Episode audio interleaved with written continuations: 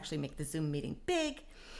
Are you ready? Are you feeling gorgeous? I'm feeling gorgeous. Glad to see your face. I'm glad to be talking about music, so I'm in my happy place. Hi, I'm Patricia. Welcome to the 115th episode of A Breath of Song. I'm so glad you chose to do this today, which is extra special because Pam Blevins Hinkle is joining us for a songwriter conversation. Hi, Pam. Welcome. Hello, I'm so happy to be here. We are here to find more ways of singing songs that help us heal, adapt, grow. Your voice is exactly what's needed for this, and that was you as in the listener. All of our voices will show up as they are today. I'm coming to you straight from my home in what is now called Burlington, Vermont, on the unceded lands of the Abenaki people. And Pam, tell us where you're calling from. I am calling from the land known as Indianapolis, Indiana, which was violently and unjustly taken from the Miami and the Kickapoo and the Shawnee and the Delaware. Here we are, feeling the connection to our breath, vibration in our body. Let's find how good it can feel to sing. Last week I shared Pam's song, All Motion is Love. You can always click back and listen to that if you missed it. Today, Pam will be teaching us a relatively new song of hers called Reciprocity. We'll learn it slowly so it can settle inside you. You can begin to trust it as a resource, let it move you into a state of flow. Then we get to have a conversation with Pam, and we'll sing the song again at the end to close out the episode. You'll always be able to find this with full show notes and artwork on the website abreathofsong.com. Let's start with a yawn stretch. Oh, arcing over to one side and then the other. Starting to yawn. Oh, rolling your shoulders back, moving your neck, whatever your body needs to open up a little more space in your joints, a little more space between your bones, let your ligaments slide a little more easily. And starting to pay attention to the breath as it comes in and out. Notice your ribs can widen and release. And your belly can widen, your back stretch, and release your jaw. And open into your pelvis, widen your hips down to your toes and release up through your spine, out your skull, and letting the air just drop in and whoo, letting it siren out. And again, drop in. Whoo. One more time, drop.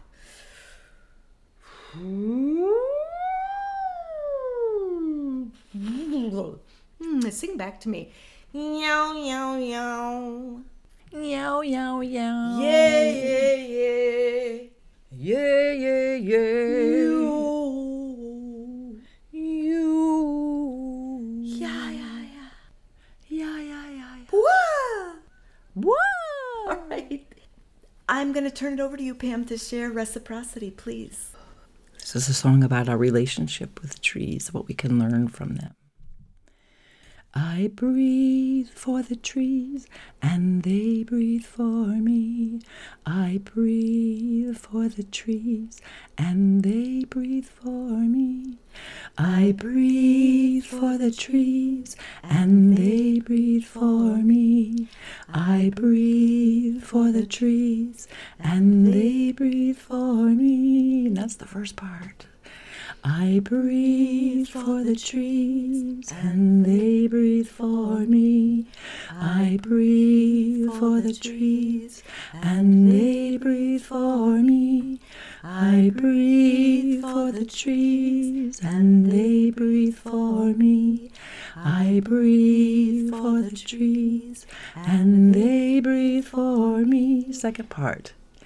You and me and the tree living in reciprocity. You and me and the tree living in reciprocity. You I and me for the trees and our dream for me. Living in for the trees reciprocity. Third part. Rooted in the moment and reaching for each other. Rooted in the moment and reaching for the dream. Rooted in the moment and reaching for each other. Rooted in the moment and reaching for the dream. Rooted in the moment and reaching for each other. Rooted in the moment and reaching for the dream. And so those are the three parts of the song. And now let's hear it all together. And I really find that I have to have my body going when I'm singing it, right? Singing is like a whole body experience, and I really like to feel my leaves blowing in the wind and my trunk being grounded and rooted as I sing the song. I breathe for the trees and they breathe for me. I breathe for the trees and they breathe for me.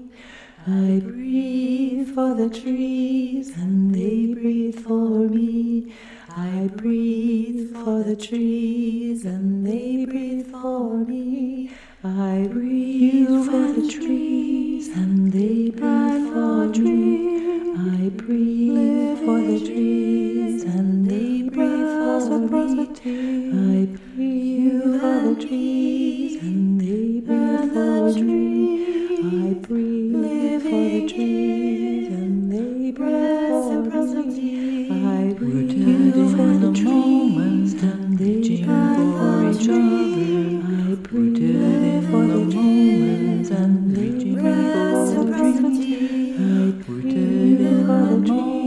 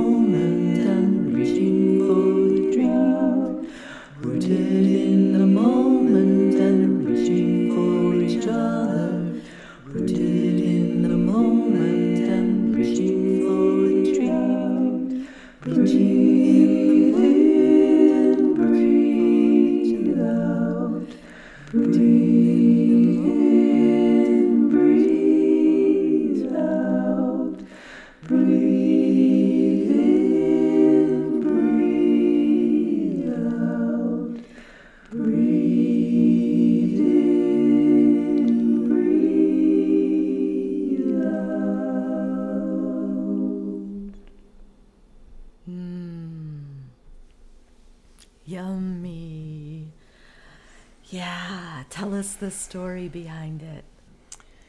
Um, so I wrote that song about a year ago during the pandemic. My husband and I took lots of walks like lots of people to get out of our house, and we used it as an opportunity to go exploring the parks in our city. And there's a park not far from us called Riverside Adventure Park, and it's it's a park that's a reclaimed golf course.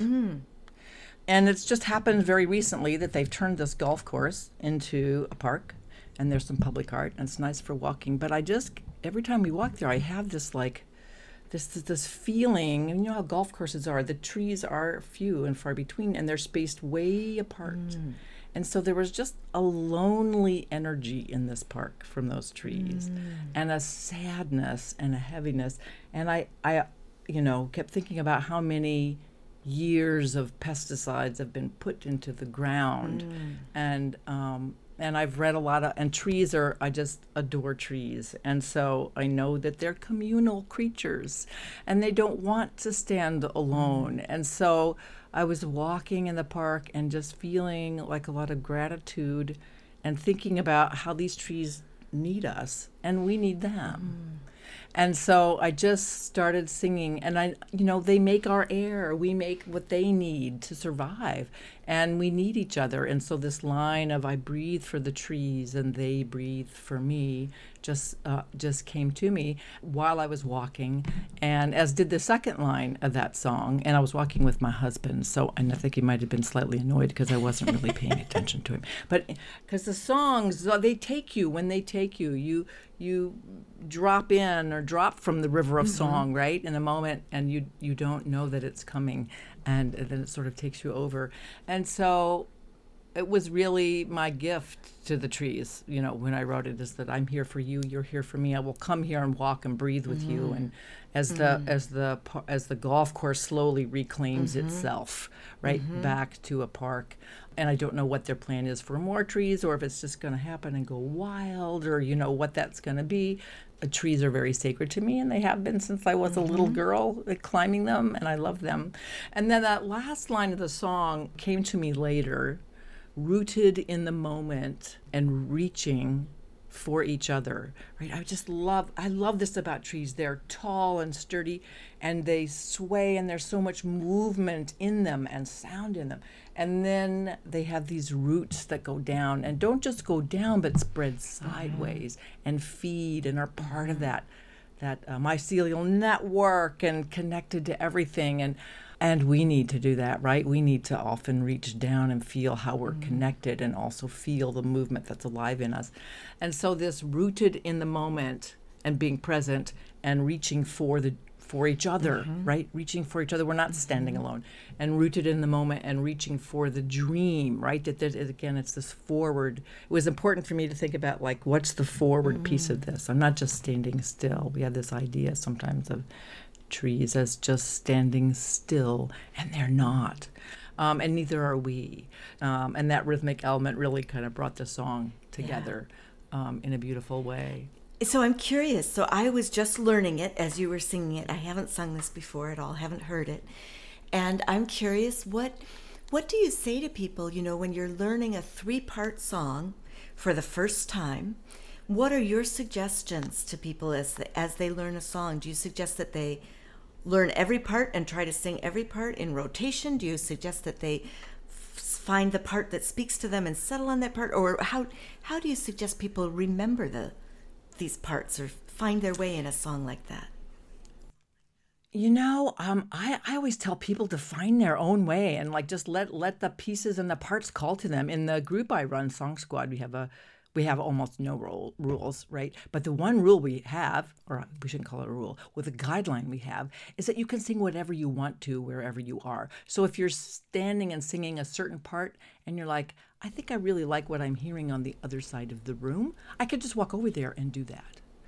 And sometimes with those kinds of songs too, a single note, you know, if you hold a single note, the drone that's with that, or just two notes, that's then that's the part you have to offer right? And a lot of times the songs that I'm creating are are uh, you might have noticed the first two parts were short, but the third part, the rooted, is longer. It's twice as long mm-hmm. as the phrase, right? And so it gives people options mm-hmm. too, right? Is to I can live into the longer phrase, or I can just sing, I breathe for the trees and they breathe for me, right? Or just I breathe, I breathe, I breathe. I breathe, right? So people can find their way in, and I, I'm really very intentional in my songwriting about making space for for all voices and all abilities, and and and people get very excited though that when they hear how we can stack together with our differences. Mm-hmm. to create something really satisfying and beautiful in the moment and mm-hmm. connected, right? And we do a lot of repetition mm-hmm. in the group. I find rep- I'm a uh, classically trained musician, so drilling as part of my discipline, but just also what that repetition does to our bodies and our cells, and we just stay with mm-hmm. that. When I'm teaching that to a group of people, we will stay with a single part until it really feels like a one voice mm-hmm. singing, right? And all and you could see it in people's faces and you could see it in their bodies, right? That they've rooted down into whatever that is. And then we move on. And generally I teach everybody all 3 mm-hmm. parts, right? And then it's like, okay, who wants to mm-hmm. sing what?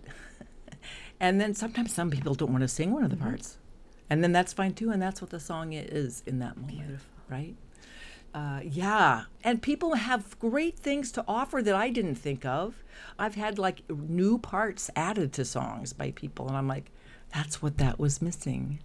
Or um, another song that I wrote, I couldn't quite think of the fourth part. I'd written three parts, and I, w- I was had it in my head for months, and I'm like, it just, it just, it's not coming. The fourth part isn't coming, and then I'm like, oh, I, I'm just going to teach the three parts.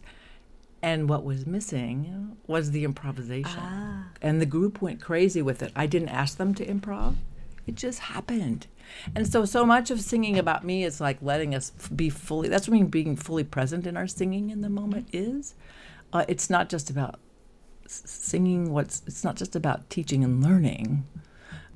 That's, that's lovely and it's an exchange that's helpful and important but it's then also seeing where it all carries us, and we never know that. I love seeing and hearing the excitement in your body and your voice as you're talking about singing and as you're talking about singing with people and exploring with people and hearing people explore and and going places. And i'm wondering so your song reciprocity is born out of a, a place of, of heartache. Um, and mm. And thinking about environmental damage and economic inequity and racism and political violence and wars, terrorism, weapons of mass destruction, disinformation, only a few of the great challenges of our time, right? Um, there's a lot of heartbreak, loneliness, a lot of sense of not being in community. Talk to me about what you see that supports people to find the the kind of energy and creativity and and desire and uh, hopefulness in a way that could actually shift things. Okay, not a small question at all. Not a small question. You know, I'm going to just dive right in. Let's just go for it. You know, I um my my life has really been around music and about arts administration. So I have been working at the intersection of the arts and community and spirituality for really most of my life in one form or another. It doesn't always include singing. Singing has been a thread that's connected me from the beginning. I'm a lifelong musician I come from a family of musicians. And I really like see these things as tools that we've forgotten about. So I th- the arts, the humanities, religion or spirituality, um, however you frame the the universe, right? That we can't explain the mystery of the world that connects us. Um, those things are are are the tools, and we've mm-hmm. forgotten them. They've become things to look at or read or um, go to. Um, they've become kind of transactional, mm-hmm. right? Even our own singing forms have become forms of entertainment. And I actually like despise the fact that everywhere I go in public, there's music and play, there's music playing. It just drives me batty because it's it's it's um, it's not being used as a powerful community building agent, mm-hmm. right? As an mm-hmm. agent of change. Mm-hmm. These things aren't aren't just things to consume, right? And so because we've lost that, we've also then lost their their power of connectivity to one another, mm-hmm. right? These are tools that connect us to one another, right? And so, and this is why community singing is so important to me because that is what what it is, right? It's about mm, it's a, it's about actually many things at once. It's about connecting ourselves to what's uh, deepest inside of us. It's about connecting us to that same quality in each other. It's about connecting us to each other. And it's about connecting us to that larger, I don't know what it is that connects us all, you know, however you might name that holy thing, that sacred thing, right? But but singing for me has always been the place that I find that. I find all three of those things. And we've lost so much of that mm. in all of our creative endeavors. And there are many of us out there trying to build a bridge back to that, right? And um, Laurence Cole, another songwriter, calls singing one of the oldest technologies of mm-hmm. belonging. I love that. These things are technologies of belonging, they're technologies of connection, and they're so powerful um, because they have evolved into concert halls and performances. And I love performances. Let me. I'm not dissing on performances. Let's be very clear, right? But but we have lost this idea that that capacity lies within us. And we have moved into this place of not good enough. And this is really like how I backed into community singing six or seven years ago now when I faced a health crisis. And I uh, had to really sit and discern what does this mean for my creative life? If I can't make music the way I've been making it, then what can I do? And I had to really discern like what is the thing? Mm. What is the what is the central thing about making music? What is the thing? And I realized that it was the moment after a performance or after a concert with my choirs or after church, right after a choir experience at church, when someone would come up to me and with tears in their eyes say, I didn't think I could sing but today I did. Or they would share some horrible tale of musical wounding, which so many of us mm-hmm. carry around, um, and then say, "But I I shed some of that today, and I sang, and it felt so good."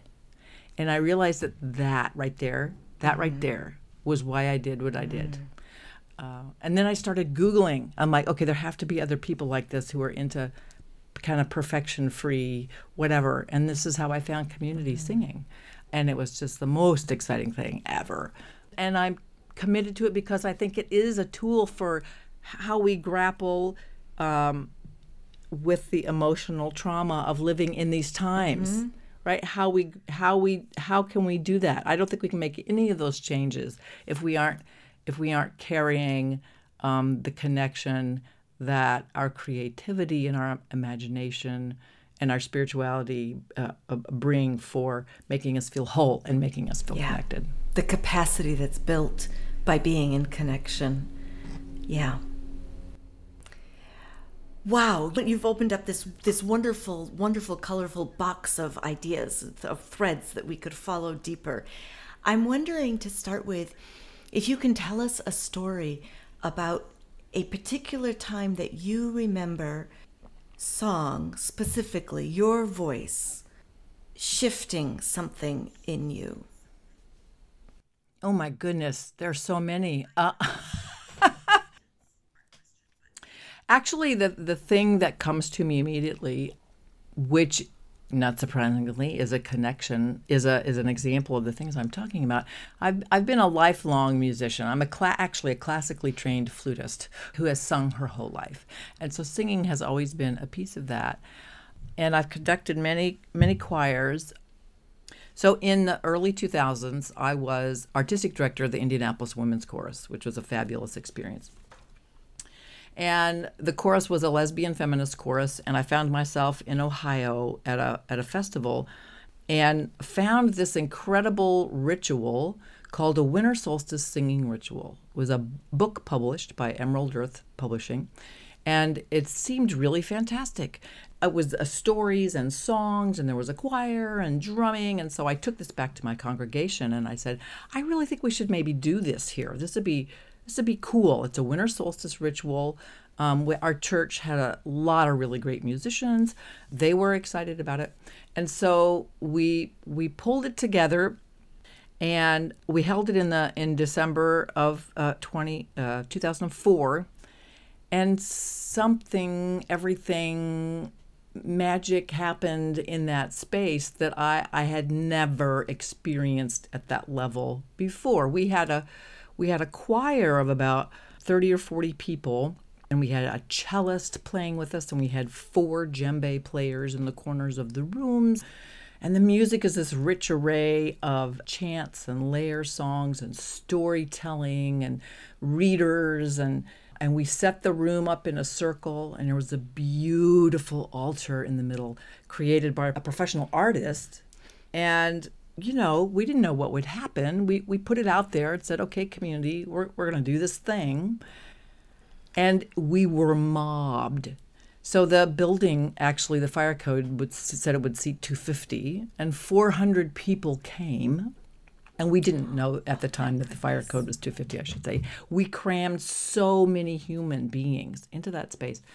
And something happened and we were we were not it was not st- staged right? So the choir was part of the circle. The choir was not like at a, on a stage or it was we were all a thing. And there was tons of congregational singing.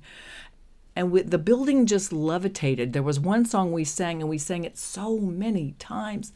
And I was not willing to stop it because the crowd was just they they were consumed and uplifted and and their spirits were just raising the roof literally right with their joy with their energy with their gratitude for the return of the sun and the season and what we had to do i I actually had to cut that song off by standing on a chair and jumping off of the chair because I could not get the crowd's attention in order to end the song.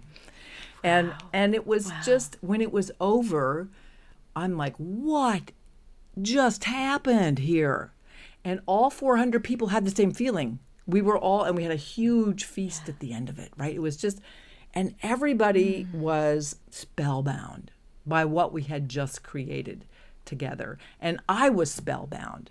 Um, and I'm like, oh my God, this is what I'm supposed to be doing. This is like this container that's that's uh, some some crazy blurred combination of ritual and performance because it was both right if you only were coming mm-hmm. to see a show you got that if you were coming for more than that if you wanted to go deeper in that you could, you did. You could get up and dance in the circle. You could mm-hmm. sing. You could whatever. And I was. It was obvious that the community was so hungry for that. There was just huge, huge mm-hmm. hunger for that, and that really started for me like a whole. What is that? We're almost twenty years now, and that space is where I love to work. That is it ritual? Mm-hmm. Is it performance? Mm-hmm.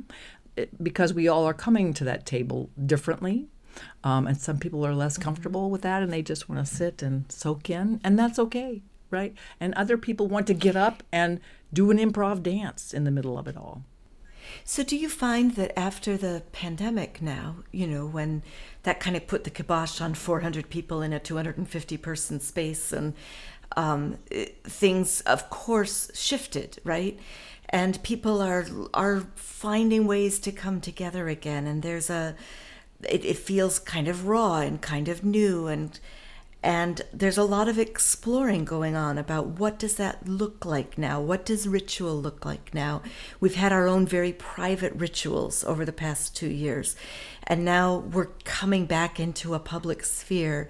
What are you bringing out of that time into what you're offering now? How is that how is that changing what your interest is and what you feel what you feel there's a need for yeah um, such a good question i i don't know that it's it's changed what the container looks like and people's mm, accommodation for risk is different now mm-hmm. and i know during the pandemic i i wrote a lot of songs uh, because that's well, there was time to do that since we couldn't really gather in the same way. And most of them were were ritual kinds of songs, really. Now that we are moving back together, You know, it so depends on the moment. Some people are ready for something really different. Like it's a time where we we are both willing to risk in a new way, but also tentative as we step out. Mm-hmm. It's an energy I'm still um, feeling into, and I feel the same way. I know actually with the song mm-hmm. Reciprocity, one of the one of the really great things that happened with that song is that a member of my singing group, SongSquad, got into the Public Allies program and ended up working with the Indiana Forest Alliance. And so they started a campaign for our urban forests here in Indianapolis. And so she wanted to use the song Reciprocity for the campaign. So recently, mm. 40 strangers just gathered in a park to learn the song spontaneously while being videotaped with a drone camera mm-hmm. and all kinds of things and they're going to be using that song for the next year as part of their the Indy urban forest campaign in a promotional video. And the folks who showed up on a rainy cold day on a friday at 6 p.m were like why am i here? And what is what is going on? But they were curious and they love trees and they were looking for a different experience and they were very skeptical about what was about to occur and it was fabulous it was wonderful so that to me was just like a, an, a kind of an example of people having faith and going well i'm going to go to this thing because i like trees and i don't really know what it is and i'm not really a singer but maybe it'll be interesting mm-hmm. Um, and they were giving mm-hmm. away tree seedlings at the time, so there was a, a little extra incentive. Mm-hmm. And it was uh, both performance and ritual, right? We were performing for the camera in a big mm-hmm. way, but the, this moment happened. We we practiced it under like a gazebo, so it would sound good, and then we went out under four of the most beautiful big trees, and sang it, and the mm-hmm. shape of it was completely different, and everybody then settled into it with the, the protection yes. of the leaves over them and the connection we built to one another by sounding together was really tangible.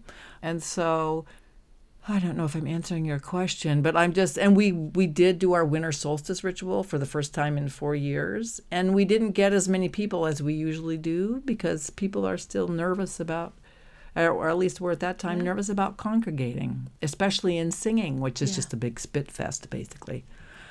I I think it's a really potent time to try new things. I recently had the honor of working with Lindsay Scott on a, a grief ritual that we did here in the city of Indianapolis, and it was a mm-hmm. huge experimentation for both of us. And uh, she's a very expert grief tender, and I wanted to bring improvisation into that mix and 12 people took a risk, and none of us knew what was going to happen.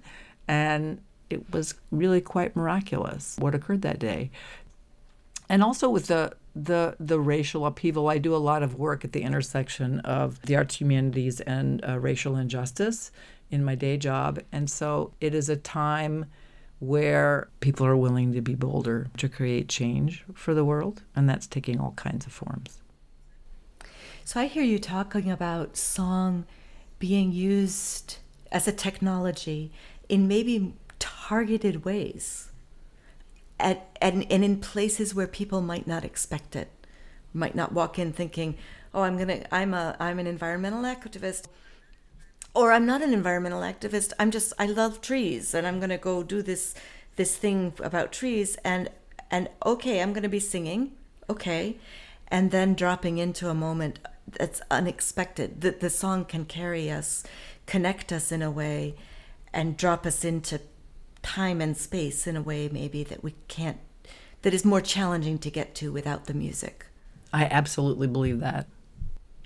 You mentioned writing during the pandemic and writing because these other options weren't available to you now, and that your songs that were coming out were part ritual songs. And I'm wondering if you'd be willing to say whether you find yourself using song privately in any f- ritual form or non ritual form, whether you use it privately as a technology for yourself. Oh, absolutely. Uh, uh, all the time, uh, sometimes perhaps to the annoyance of those around me. A song also has a way, I, I, forget to breathe. I don't know if anybody else does that, but like I get very tense and I carry a lot of tension in my shoulders, and, and, and then I find I'm, I'm breathing shallowly. I'm not connected, I'm not rooted, and I can feel all my energy and stress like just rising up, rising up, rising up and I forget that I have roots and I forget to drop into my breath. And so for me, singing is just like a, a really practical and I suppose if I did meditation it would do the same thing, right? There's another great technology. But for me, singing brings me back down into my center and connects me to my breath again. So give me an example, sing me the song, tell me what happened and sing me the song that you sang. So I th- a, a, lot of times what I do is um, I sing to myself from myself. Yeah, me too. So I will just like go, ah, you're okay, you're okay. You're okay, you're okay. You are whole, you are well. You are breathing in this moment. You are whole, you are well, you are breathing here. So that's like I just sung that off the top of my cuff, Absolutely. right? Because actually, your question made me tense. I'm like, oh no, I have to perform a thing I don't know. And so that's the kind of thing that will I will do, right? And my staff actually is used to this. I've closed my door often because I'm like, I'm sorry, and the walls are paper thin. I'm like, I gotta sing, and I'll do it before difficult meetings. Um, I I work in a sphere where I have to say challenging things to people in power, mm-hmm. and I'm always terrified. so, so um, I do it anyway, uh-huh. but um, so that is often like as preparation for what I know is going to be difficult. It's I, I I anchor there. So then I I'm I presence myself first with that as opposed to responding to it. Although and then I respond by taking a walk. Mm, because mm. I need to be among my people, which are the trees. Mm-hmm. So I need to be outside with what's rooted mm-hmm. and what's blowing um, as a mm-hmm. response. So so song for me is like oftentimes how I'll how I'll prep for something mm-hmm. or if I'm nervous about mm-hmm. something, right? Again, because it puts me in my body and in my breath, which is how I need to stay present, mm. how I be present, right? Mm. For things that are difficult. And I won't say that I always remember to do that, but I often remember to do that um, mm-hmm. when things are challenging mm-hmm. and and also you know we're improvising all the time we have a conversation we're improvising and so i always i'm a worry wart man i get stuck with these narratives in my head like well what's, what's she going to say well she's going to say this and if she says this then i should respond that way and then i have this ready and I have mm-hmm. this ready and so you, before you know it you're writing out a narrative that you don't even know will really happen mm-hmm. and so i got to bring back you're fine where you are mm-hmm. and you can breathe into the moment and and give the moment what's needed in the moment and what needs to be said in the moment in a in a good way, mm-hmm. um, in a in a beautiful way, in a way that builds a connection, mm-hmm. not division. At least that's my attempt. I noticed coming out of the pandemic that you know during the pandemic a lot of my interactions were in Facebook or on email, and there I do a lot of editing. I realized Mm. You know, so I have a chance to respond and then, oh, yeah, well, that's not really what I want to say. Go back, delete it, respond again, delete that, try one more time, and okay, and then send it out. And then when you're in real person conversation interactions, it's a little harder to go, wait, wait, wait, I take that back. Now I'm going to restart. Mm-hmm. You can't mm-hmm. erase, can't erase things. And so there's a different, um, different pacing, a different awareness and I'm realizing, mm. of course, with these podcasts, I write out a script and I put out a set of questions. These are things that I might come to. But then I also want to follow the conversation and the energy and the questions. And so I end up throwing out to somebody like you a question that's not on the script anywhere and that you that you bravely took up and went with. But the skill of improvising, of trusting ourselves, of recognizing when we're not dropped in, being able to recognize the feeling of, oh, wait a second, I've lost connection to myself. And let me just quick take a breath, whew, refind it, and then respond. that skill is one that Rhiannon, for example, works on intentionally developing. It's a craft, it's a learnable thing. You know, it's like mm. addition. It's something you can learn how to do. You don't have to come knowing how to do it from the get go. Mm-hmm. Mm-hmm. Yeah. How do you take care of yourself besides singing, not meditating? I heard. And walking. Walking. Walking is huge for me. I try to walk at least an hour a day. I, I'll I'll be honest with you. I'm not the greatest at self care. I mean, that is like I'm 62. I should know how to do that. I still struggle to do that. I'm still often very trapped in a, a mindset of evaluating my life according to productivity. Was I productive today? Did I get something done today? And the self, the language that goes with, oh, I didn't do anything today. I was worthless. Mm, right. And mm-hmm, so I mm-hmm, have have a mm-hmm. lifelong struggle with rest and care. And and honestly I think singing and walking have probably saved my life. But I don't I don't do enough of that. Even with the music and the singing I tend to oh you know more things to do more things to you know. So um, I'm still learning how to take good care of myself. I'm uh, lucky to be partnered to a wonderful man for over 40 years who is a trained chef. And so food eating good delicious, healthful food is one way that we share together, and we cook. We both cook. Of what that means and growing food. He's really the one who grows it, but I enjoy the benefits. Now, self care is really. Um, I'm really contemplating what that looks like in the last third of my life, right? Yeah. As I contemplate what does it mean to leave uh, an arts administration career of 40 plus years that's been high octane can i can i let go of that identity and what does that mean? What does that mean for my music making? What does that mean for my relationships?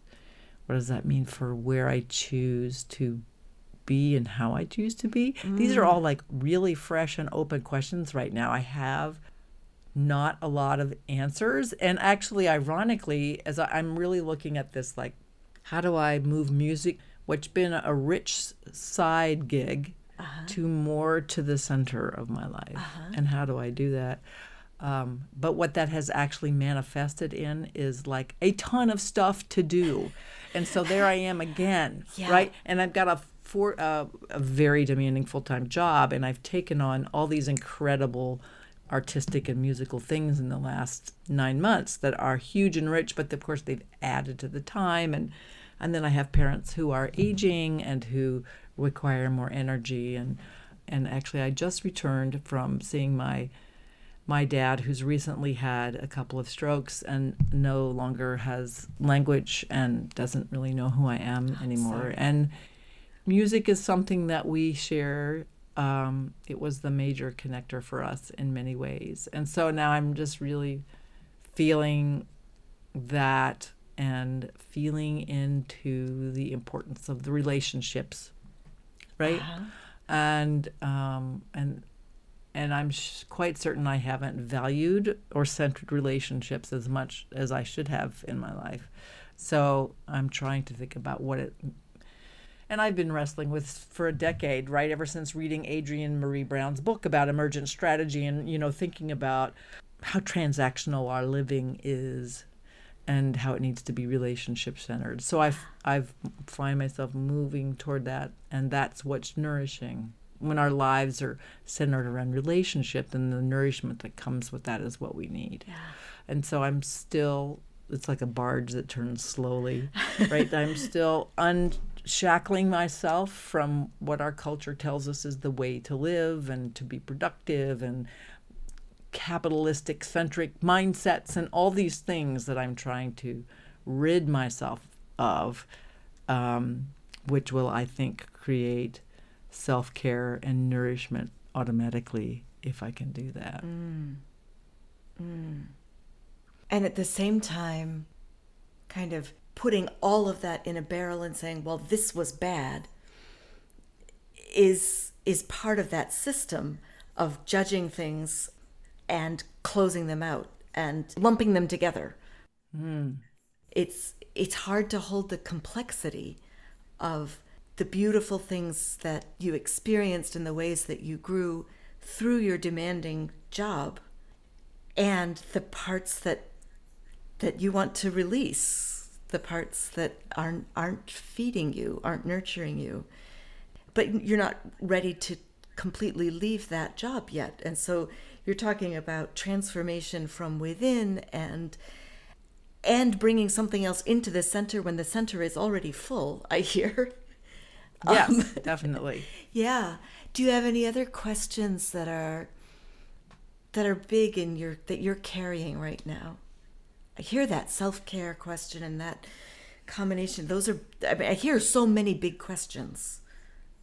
They are big. Um, I think a question that I, I really am carrying forward again as I'm thinking about what the, the the last part of my life looks like is being close to physically and emotionally to my family. I grew up in a family that lived from coast to coast, and none of us had money. And I have many relatives I barely knew. Mm-hmm. Um, and my husband's family is all rooted here, and I have so admired that. And so my kids are grown and moved to Chicago, and so I'm thinking a lot about well, what is my real you know how am i close literally close to my children emotionally mm-hmm. and physically mm-hmm. and and with my dad ailing, I'm thinking a lot about who's caring for me when I'm old. And will this, will these, mm-hmm. I'm so aware of how poorly we treat our, our seniors mm-hmm. and our elders. And, and what does that look like for me and for Eric? And what will it be to, to be alone without my husband if, when that time comes, as I'm watching my dad's wife grapple with her life without him after many decades. So these are all questions that are, are haunting me, but also, here we go back to productive. What can I do? What's left with my time? What how do I want to use the precious energy that I have? Yeah. And I have another health crisis on the front that I'm not really sure about right now. Mm. And so I'm really like, well, I gotta have I gotta use the time I have right. to to make as much beauty in the world as I can right yeah. with the time that i have so I just I think every moment, every hour, every day for me is like waffling between these two. Yeah. Like I need to rest and oh, but I have so much more good you know, good things to to come out of me. And I think creative people do.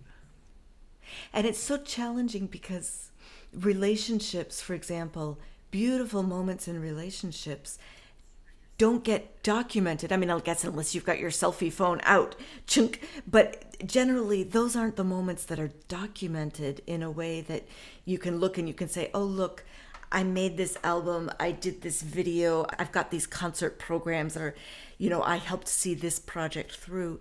But relationship building, close, intentional relationships, which always ebb and flow and flux and shift as people shift mm-hmm. it's hard to look at those with the doing look right and say oh i did that relationship exactly, exactly. right you know and yet what, what you're yeah. speaking about is making me remember visiting my dad recently and he doesn't have language now and he's lived far away for most of my life and it was hard to not be able to communicate with him and he's a writer so words and language are mm-hmm. powerful things and and I'm pretty certain he didn't know who I was. Mm-hmm. However, I'm feeling very peaceful because at some point when we were visiting, he he pointed to his heart and he pointed to my heart. Oh. And he went back and forth, pointing to my heart, pointing to his heart, pointing oh. to my heart, pointing to his heart, pointing just back and forth.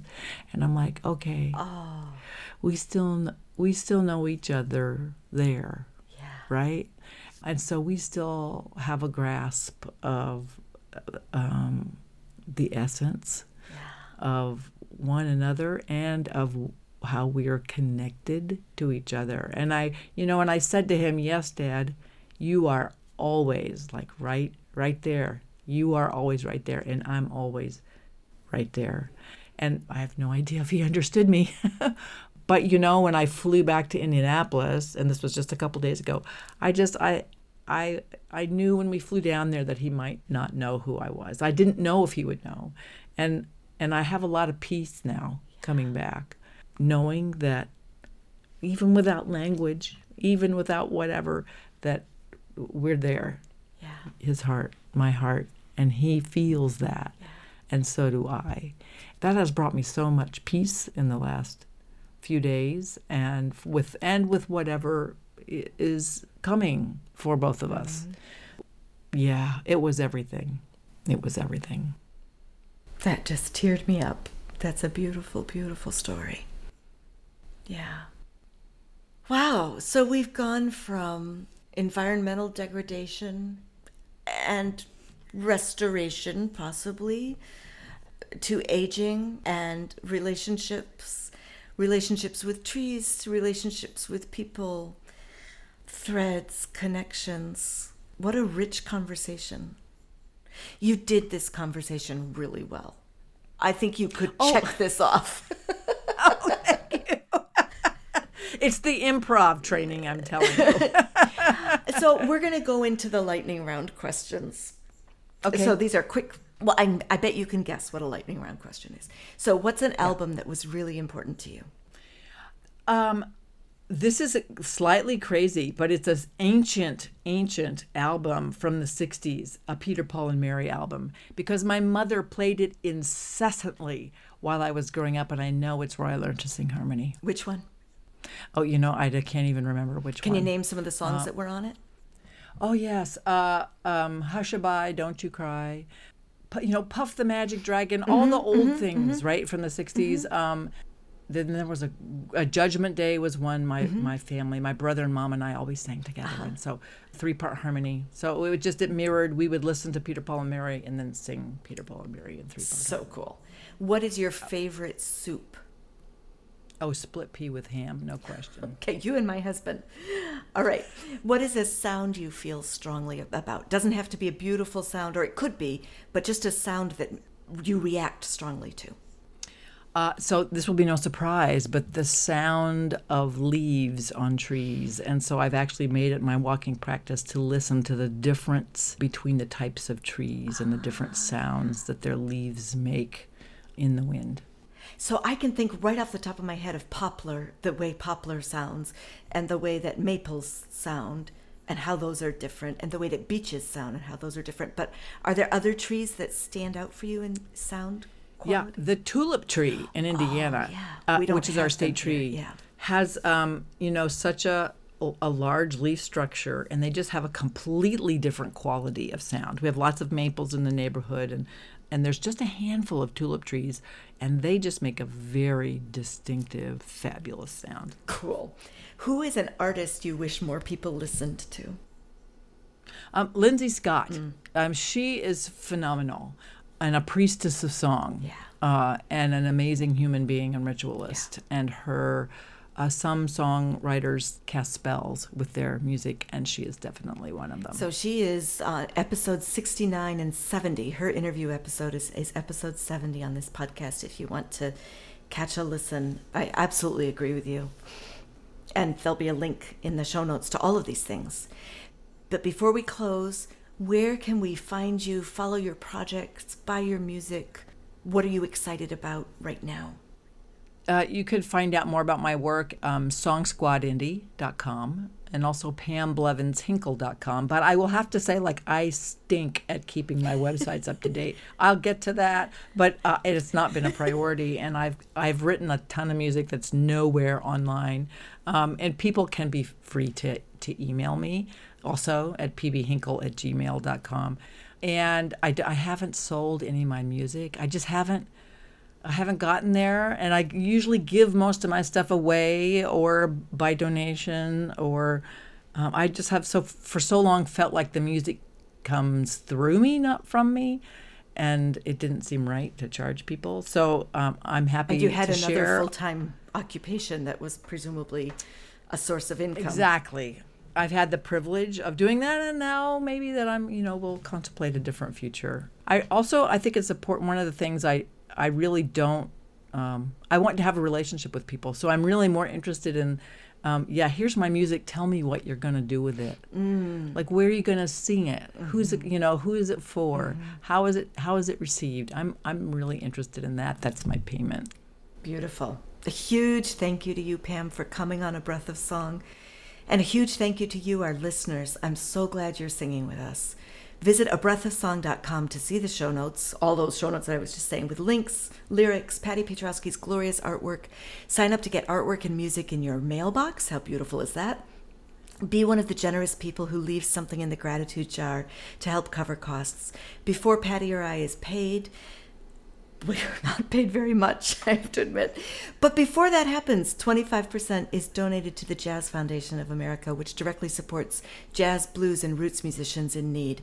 The skill and the artistry of these musicians has directly shaped much of the music, if not most of the music that I share on this podcast, yet historically they have been inadequately recognized and unfairly recompensed. This is a small step toward restoration that we can take together. With songs that come out of the 60s, out of Peter, Paul, and Mary, so much of that was heavily, heavily influenced by African American musicians. Yes. Yeah. Let's sing reciprocity again to help it sink in more deeply. I breathe for the trees and they breathe for me. I breathe for the trees and they breathe for me. I breathe for the trees and they breathe for me. I breathe for the trees and they breathe for me. I breathe for the trees and they breathe for me. I breathe for the trees and they breathe for me. I breathe for the trees and they breathe for me. I breathe for the trees I breathe for the trees and they breathe for each other. I breathe for the trees and they breathe for me. I breathe for the moments and reaching for each other. I breathe for the moments and reaching for the trees. I breathe for the moments and reaching for each other.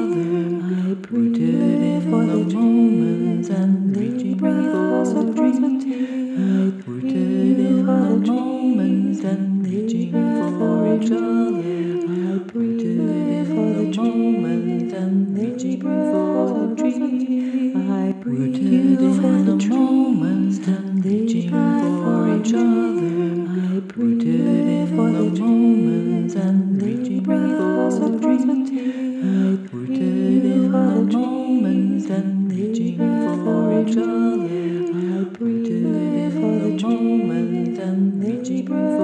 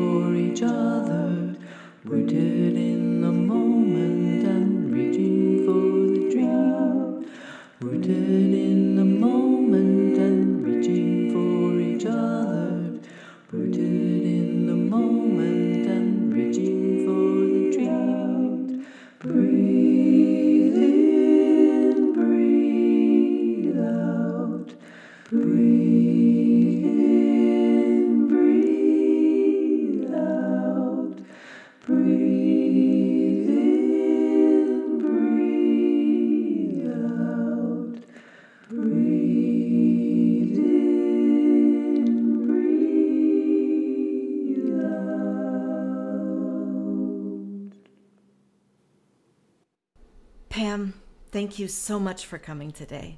Oh, thank you. Thank you, listeners and singers, for joining Pam and me today for a breath of song. I'm grateful that you're taking care of yourself and listening to your voice. I believe making a better world starts with tuning into ourselves and each other, which is what we just did, like the trees. So, yay, us! All right. If you're liking this podcast, please share with a friend, and next time we'll plant another song. Until then, be well.